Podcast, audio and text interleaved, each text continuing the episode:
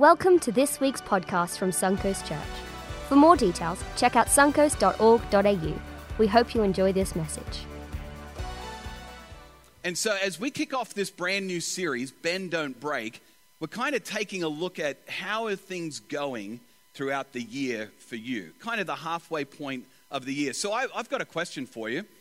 How are things going in 2021 for you? What's the halftime score of 2021 look like for you?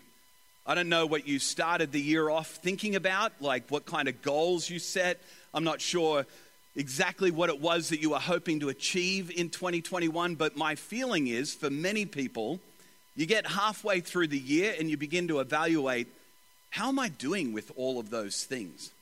And here's the challenge, I think, for all of us, no matter your, if you're a church person or not a church person. By the way, I know there are some people here at church for the very first time, maybe the first time in a long time. Good news for you, I'm not here on a regular basis. So if it doesn't go well this morning, come back next Sunday because Jono will be back, the regular guy will be back, and you'll be able to check out what Suncoast is really like.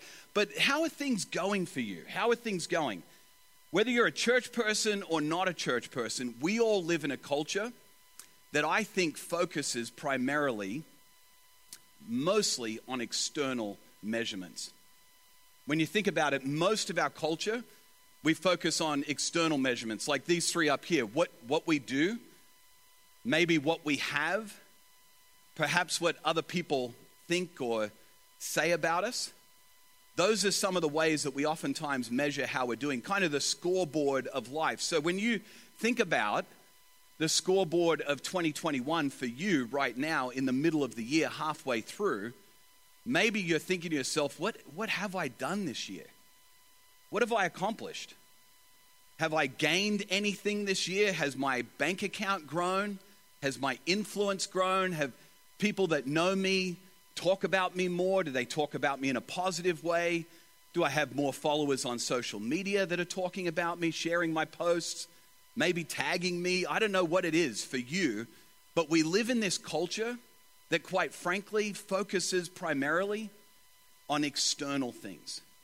And when I think about this series that we're kicking off today, this idea of bending but not breaking, when you just continue to focus on external things, constantly every single day, I believe it leads to a path not of bending, but of actually breaking in life. So I don't know whether that's a focus for you or not, but here's a question that I think is helpful to understand what you kind of focus on, whether it's external or internal things. Here's the question that I want you to ask yourself. Don't text in your response, by the way. What do you wake up thinking about? What do you wake up thinking about? Is it what I've got to get done today? Is it places I have to be today? People that I have to meet with today? Or maybe, like so many of us, we wake up and we, we reach for a device to check what other people are saying about us, possibly. What other people think about us.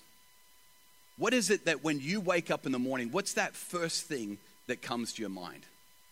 Here's what I know to be true. When you focus on those external things, like I've done most of my life, because of the culture that I was raised in and the culture that we live in, quite frankly, the pressure to be thinking externally all the time is constant, whether you're a guy or a girl, whether you're young or old, whether you're married or single, whether you call yourself a church person or you want nothing to do with church. The pressure to think externally all the time and to measure things by external factors all the time is a pressure that we all are under, no matter where you're at in life. And I've been down that road, and I'm telling you, this is a pathway that leads to breaking. This leads to breaking in life over and over again because here's what we end up doing we end up trying to do more so that we can maybe earn a little bit more, so that we can have more so that then the people around us might think more of us and maybe speak more highly of us. And it's kind of this rat race that we're all constantly facing. We're constantly chasing after this kind of bigger, better, constant moreism, hoping that we might just reach whatever it is that we're trying to reach. But here's the bottom line it leads to breaking. That's what it ends up leading to. It leads to a life that is broken. Now, all the church people in the room, just for a moment, if you call yourself a church person, maybe you come here on a regular basis, you can kind of tune out for a second, just for a moment, okay? All the non church people, the people that are here for the first time, or maybe you're watching online and you've never watched a church service before, I don't, I don't know what your situation is with your journey of faith. But if you're not a church person, I want you to lean in because I want to tell you a little church person secret just for a moment. This is a secret of church people. We take this and we religiously complicate it. Here's what we do church people. We feel like if we do more for God, then perhaps we'll have a better standing or a better relationship with God. And then if we do that, it'll end up being that God thinks better of us. We don't just do it with other people in our culture, family members, people that we work with, but church people, religious people, we like complicate it. And I'm the worst offender at this. The worst. See, because I, I grew up in a church family. My dad has been a pastor for like 100 years. He's not actually quite that old, he's 70 something. But He's been a pastor a long time. In fact, he's what in the church world they call a church planter. So they start churches and then they get them going and they hand them over to somebody else and they start another one and they do this. So I was like born in church, raised in church. And honestly, I have complicated my relationship with God just like this for years. And it worked for me for a long time. For a long period of time, it worked for me if I did more for God, if I served Him more, then people said great things about me, and I thought that maybe God thought more of me because of all the things that I was doing for God, and I would hopefully have a better relationship with God because of all the external things that I was doing for Him. In fact, it led me to a church in Colorado that Chloe mentioned before that saw some great things happen while we were at that church. Some amazing things. God allowed us to see the church grow numerically, the people that show up on a Sunday morning in a significant way. We more than tripled the amount of little groups, you call them connect groups or small groups here at, at Suncoast, and more than tripled the amount of people that were in these groups in the first two years that I was a part of the church. And then we saw this movement. We did this kind of for campaign at the church, just like you guys are doing for the coast. We did that in Colorado Springs. Not only did our church get excited and get behind it, but over a number of years, more than 100 churches in our city got behind this for movement of loving the city. The most incredible thing. But all externally focused. And I'm telling you right now that during those years, I got to a point, not just of bending, but of actually breaking. Everything was up and to the right. Everything was great at the church. Everything was great in my family life. Everything was great in our marriage. But there was a night that I remember so clearly. In the midst of all these externally great things that were happening in the life of our church and in our own lives personally, I was so frustrated, so angry with what was going on in our lives. Even though things were seemingly great on the outside, my wife Kristen and I went for a walk around our neighborhood, and I remember taking off my glasses at the time. I was so angry, I snapped them in half. And I was swearing to God. Like, you know, King David in the Psalms, we like kind of clean it up a little bit and we don't put the swear words in, but I'm guaranteeing David dropped a few F bombs. Guarantee it. When he was writing in his journal, they didn't get into our version of it, but I, I kind of feel like he was pretty darn honest with God about how he was feeling. And that's how I was that night, and I realized that I needed some help. Here I was leading a church, a movement that was supposedly loving the city, but on the inside, I was not just bending, I was breaking, and I was angry with God finally reached out to a friend of mine who is a pastor in a city north of us, about an hour north in the city of Denver. And he gave me the name of two or three different guys that had kind of been on the whole pastoring journey and church leadership journey and had lived the Christian life a long time and helped people that were messed up and screwed up like me. So I reached out to one of them, a guy named Lance Witt. And Lance began to meet with me on a regular basis, and he began to share with me some truths that have literally transformed my life. And I'm so grateful. Lance, he shared with me this idea, and even if you're not a church person, even if you're not sure about the Bible, you're not sure about the whole Jesus thing, like he died, he was buried, and then he came back to life, like I get that. That's a stretch. But here's the deal Jesus can transform anybody's life, even the most churchy person like me, and even a person that's never been to church in their life. He has the power to do it. And if just for a moment this morning you might be willing to lean in, even if you're not sure about this whole Jesus thing, I have a feeling he wants to help you too. Here's what Lance shared with me. He shared with me this idea of what he calls soul care. I love Lance's definition. It says, Jason, soul care is all about tending to the garden of your inner life. Notice the difference? See, for 40 years, I had been tending to the garden of the external life, but I'd never really paid attention to the garden of my internal life. Here's what I discovered over the last few years. It's been about four or five years now. I've discovered that the health of your internal life will eventually be revealed in your external life. Like snapping your glasses, screaming out at God, yelling at your kids, or some other place where you feel like it's safe and not everybody will see it. But internally, something's messed up, and eventually, your internal health will be revealed in your external life as well. Jesus speaks into this in such a powerful, powerful way because this is not a new problem. This is not something that's just showed up in the last 50 years or so because of the busyness of our culture and the busyness of our lives and the in, incoming technology that kind of overwhelms us and makes our lives incredibly noisy. This is an issue that humanity has struggled with since the very beginning, including churchy people. including those that kind of complicated a little bit more than the average person like I have. Jesus, when he was with his followers, those that small group of guys, those first disciples in the first century, he would travel around, and I love the way that Jesus traveled. He walked everywhere he went. You never really hear a story of Jesus running anywhere. He was never in a hurry.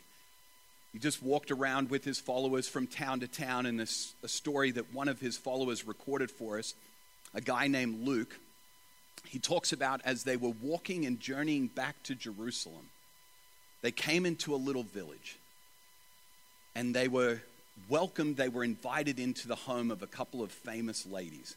Even if you've never read the Bible before, you maybe have heard the story of a guy named Lazarus who Jesus raised from the dead, walked out of a tomb after he'd been dead for several days. He had a couple of sisters, Mary and Martha. And we're going to pick up how Luke describes the story in Luke chapter 10. Up on the screen, here's the way it is described by Luke. As Jesus and his disciples were on their way, he came to a village where a woman named Martha opened her home to Jesus. Now, this wasn't just like a you know, hey, come on over for dinner. This was like, hey, come and stay with us. If you need anything, you can hang out here for a period of time. Jesus didn't book like hotel room blocks for him and his crew when they showed up in town for a crusade or anything like that. He just went from town to town, and whoever opened their home to him and welcomed him, they would stay there for a period of time. Martha decided to open her home to Jesus and starts with a little bit of a dinner party. In fact, Luke goes on to tell us this part of the story. She and her sister called Mary, who sat at the Lord's feet listening to what he said as Martha was out preparing dinner. Now, this sitting at the Lord's feet piece, don't miss this piece. This is super important. Because here's what happened in the first century people like Jesus, Jesus was a rabbi, he was a teacher. People like Jesus might go to someone's home and most of the time, people wanted to sit on either side of the rabbi because that was a place of honor. That was a place that would have been kind of seen by all of the other people. Kind of back to our external focus again. People wanted to be seen in a place of honor sitting next to one of these rabbis. People wanted to be seen next to Jesus. But notice Luke records for us the details of this story. I love this about Luke. By the way, if you're not familiar with the Bible and not familiar with the New Testament, the second half of the Bible, we actually have four accounts of the life of Jesus, four biographies Matthew, Mark, Luke, and John. You maybe heard of them as the Gospels before. Luke tells us at the beginning of his biography, the beginning of his account, that many people have written about Jesus but I'm writing to you because I want to give you a detailed, accurate account of exactly what happened. Here's another thing to notice is that Luke is the only person of the four that records this particular story. And he writes in this story, don't miss this, this is key, that Mary was sitting at the feet of Jesus. People that were a disciple or a student of a rabbi would sit at their feet not next to them. They would sit at their feet because they were not just a student, but one of my favorite descriptions of the word disciple, or the best translation I think is this word apprentice. They would sit at the feet of their rabbi not just to hear the lessons that the rabbi taught, but they wanted to understand and take on the lifestyle that the rabbi lived. Not just the lessons, but the lifestyle as well. And I'm convinced from my own experience that just trying to live out the lessons that Jesus taught is impossible if you don't take on aspects of his lifestyle as well. Nearly impossible. Mary knew that. Martha was busy, though. Luke goes on to tell us. Martha was busy and she was distracted by all the preparations that had to be made for the dinner. So much so that she was kind of frustrated. she came to Jesus and asked, Lord, don't you care that my sister has left me to do the work by myself? This is kind of impressive, to be honest with you. I don't know that I would have shown up and talked to Jesus this way. But Martha was confident. She was confident. I don't know what her personality type was. Maybe she's an eight on the Enneagram, bit of a challenger, who knows. But she came up and she kind of laid it on to Jesus. Hey, don't you care? Tell my sister to come and help me. And then listen to Jesus' response Martha, Martha.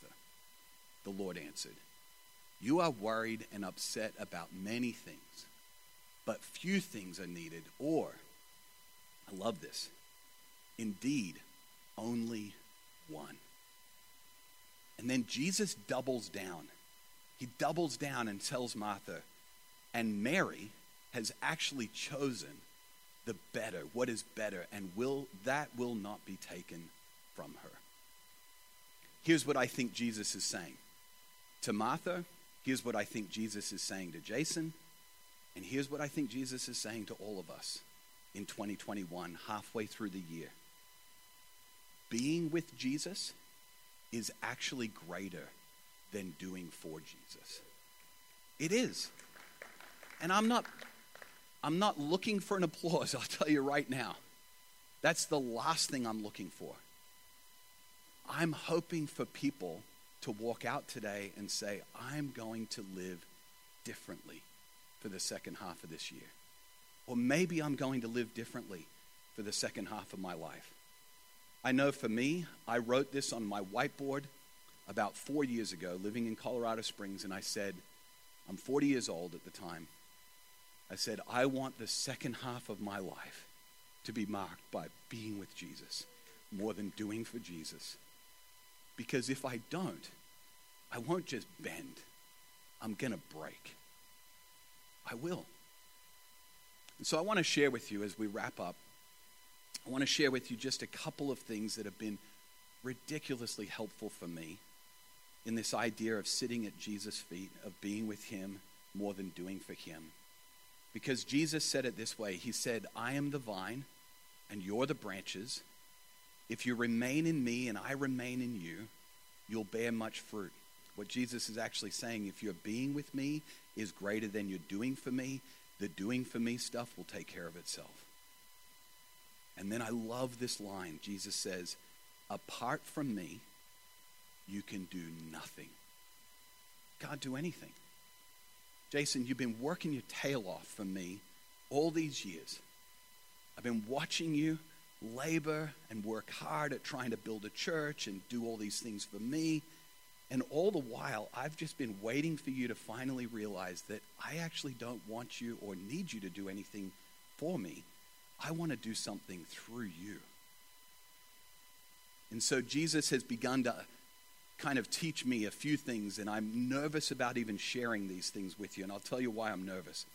I'm nervous because oftentimes when I talk about these things, I feel like people walk away thinking more of me than I really am. So I'm nervous to even share them with you. I'm nervous for another reason. Here's the other reason. I'm nervous because sometimes when you look at these practices that put us, put us in a position at the feet of Jesus, we begin to worship the practices instead of the person, and that's a failure on our part. So here's just a few things that have been super helpful for me, and I hope that they may be helpful for you as well. The first thing that has begun to help me be in a position of being at the feet of Jesus is starting to practice this idea of silence and solitude on a regular basis.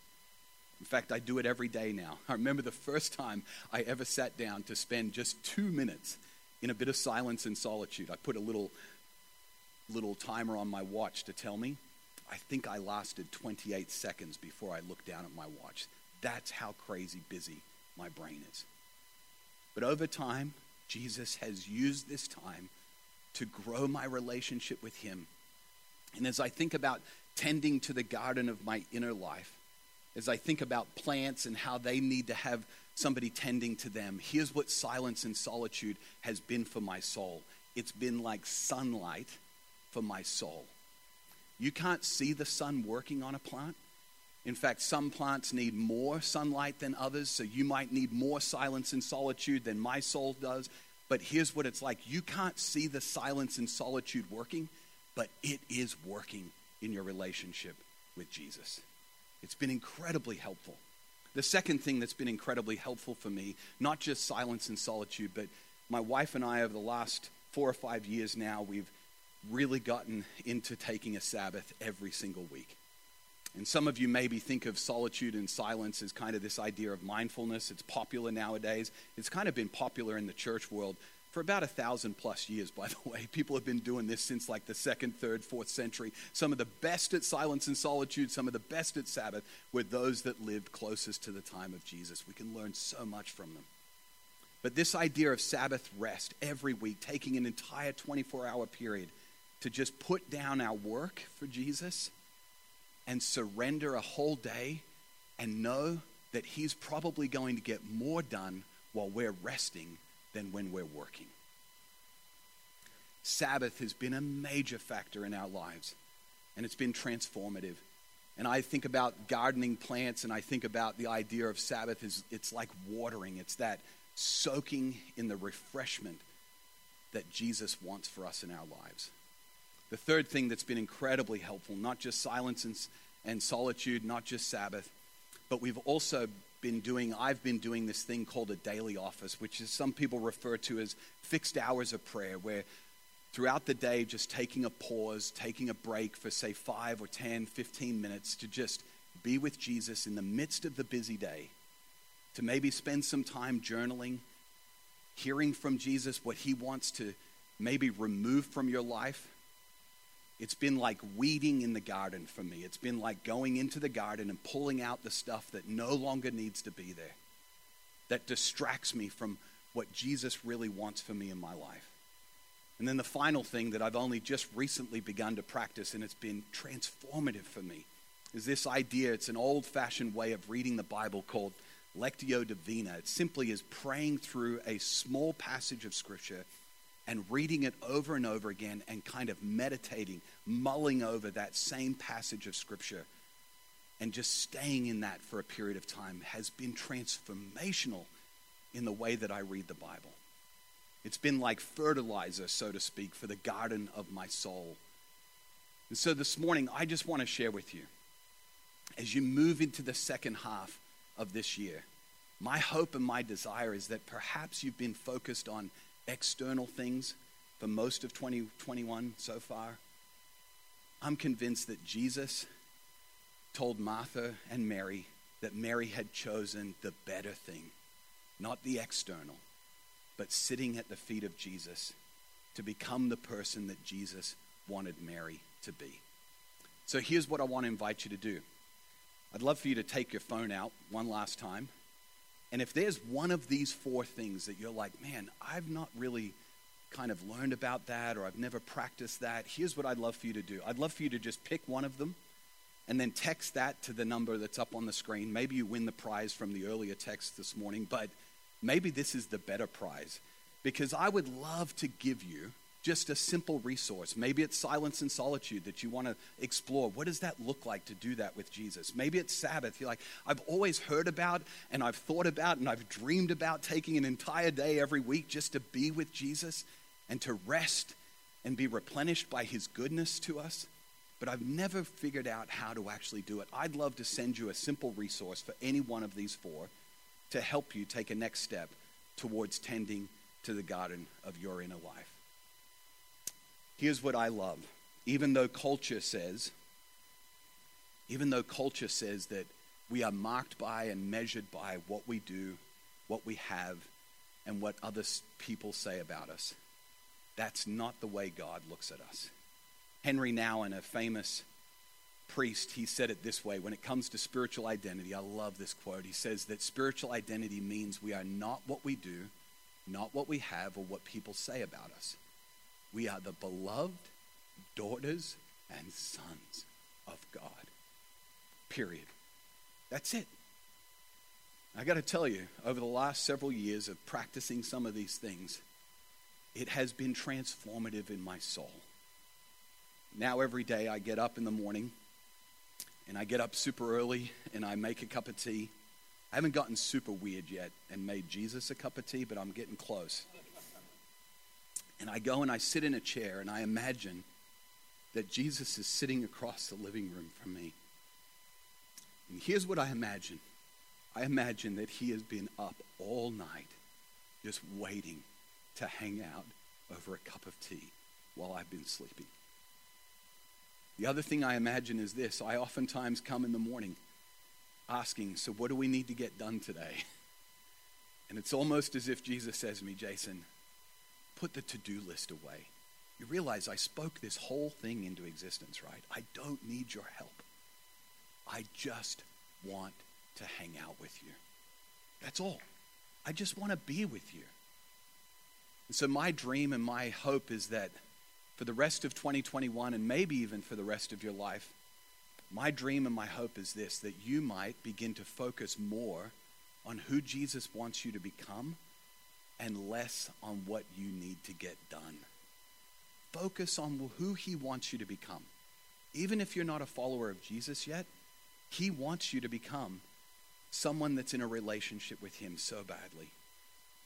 Focus more on who He wants you to become and less on what you think needs to get done.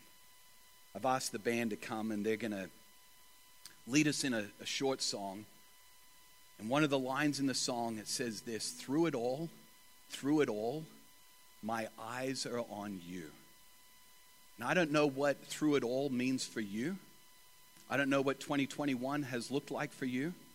And I don't know what the rest of the year is going to look like for you. But here's what I do know is that Jesus will be with you through all of it.